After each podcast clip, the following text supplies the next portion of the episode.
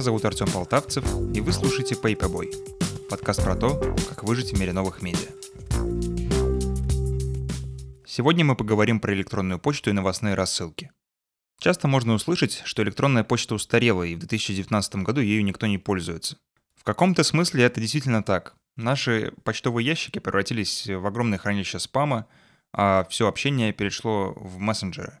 Интересно, что первая почтовая рассылка появилась даже раньше, чем образовался интернет.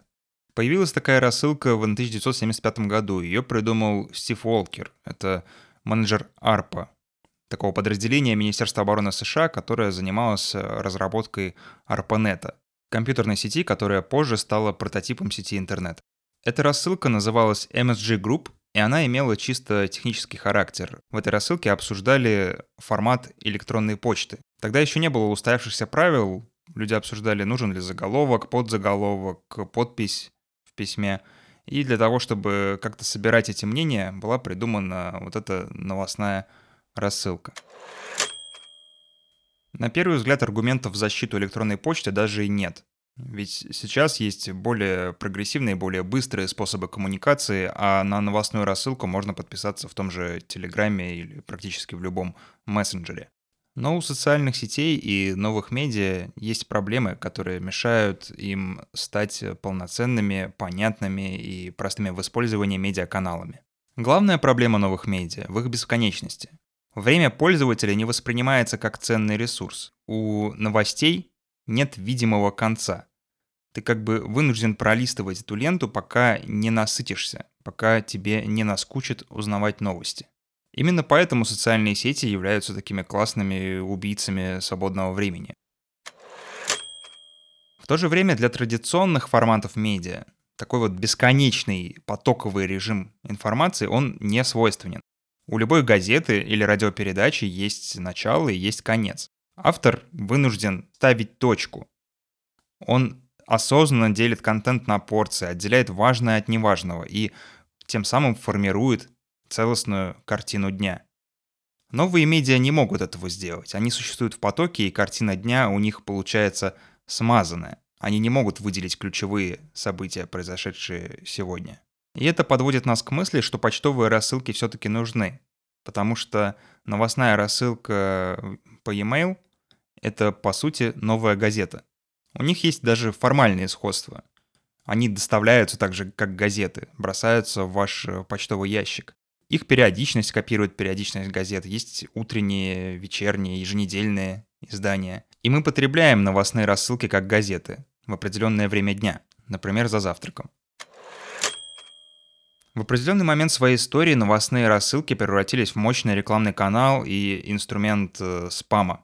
Чтобы понять, как это работает, можете даже не заходить в свой почтовый ящик, просто зайдите в свои смс-ки. Наверняка у вас очень много рекламных смс, которые просто супер перегрузили ваш телефон. Найти что-то дельное в смс-ках от своих знакомых практически невозможно. Там одни промокоды, какие-то специальные предложения от банков и прочая мишура.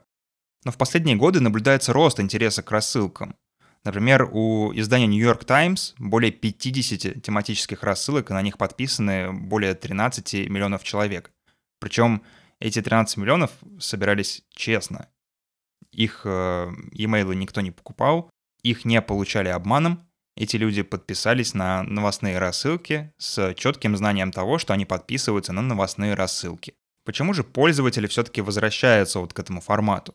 Дело в проблемах соцсетей. Во-первых, они очень плохо отрабатывают фейк-ньюс.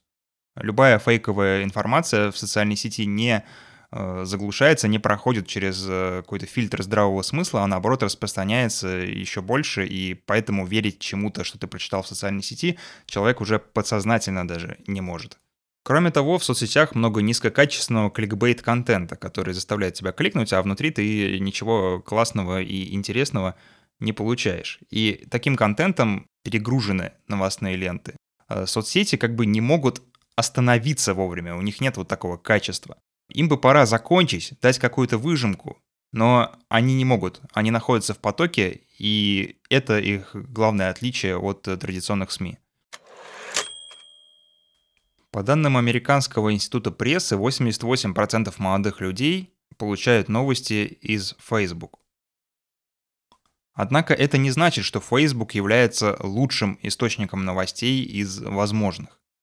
Значительное количество молодых людей осознают недостатки, которые появляются, когда ты потребляешь новости о мире вокруг через социальные сети. Им нужны другие, более надежные источники новостей. У почтовых рассылок есть вполне очевидные и конкретные плюсы. Во-первых, это их конечность. Это заставляет их делать выборку. Информация сжимается, у нее появляется понятная структура. Рассылки сейчас выстреливают именно поэтому. Facebook не способен дать структуру, не способен дать сжатую информацию. А все другие новостные медиа, по сути, умерли под гнетом социальных сетей. Кроме того, когда ты являешься читателем рассылки, у тебя появляется такое приятное чувство. Ты получаешь сообщение на ограниченном носителе. К нему не так-то просто попасть, нужно оставить свою почту. Здесь есть некий элемент отбора. Ты чувствуешь себя в закрытом клубе, и это дико приятно. Следующий плюс, что у каждой рассылки есть составитель. Во-первых, этот составитель говорит с тобой на дружеском языке, как будто не ты читаешь новостное издание, а тебе друг пересказывает новости. А во-вторых, составитель может дать комментарии, которые погрузят тебя в контекст. Ты не просто узнаешь новость, а будешь знать, почему для тебя важно знать эту новость. Будешь знать все контекстные моменты, которые с ней связаны, и сможешь ориентироваться в новостной повестке. Таким образом, у рассылок по сравнению с соцсетями более понятный и более правильный процесс потребления новостей. Там больше внимания уделяется контексту, чем непосредственно знанию того, что произошло какое-то событие. Однако же это является и главным минусом рассылок. Потому что их такая персонализированная природа, она может быть разрушительной. Человек может доносить до вас необъективную информацию, пропускать ее через собственный эмоциональный фильтр, и она будет очень сильно искажаться. В то же время создатели новостных рассылок заботятся о своей репутации, не хотят прослыть пропагандистами, и поэтому стараются ссылаться на разные источники и предоставлять информацию в более-менее объективном ключе. Так как же начать пользоваться этой прекрасной вещью, новостными рассылками?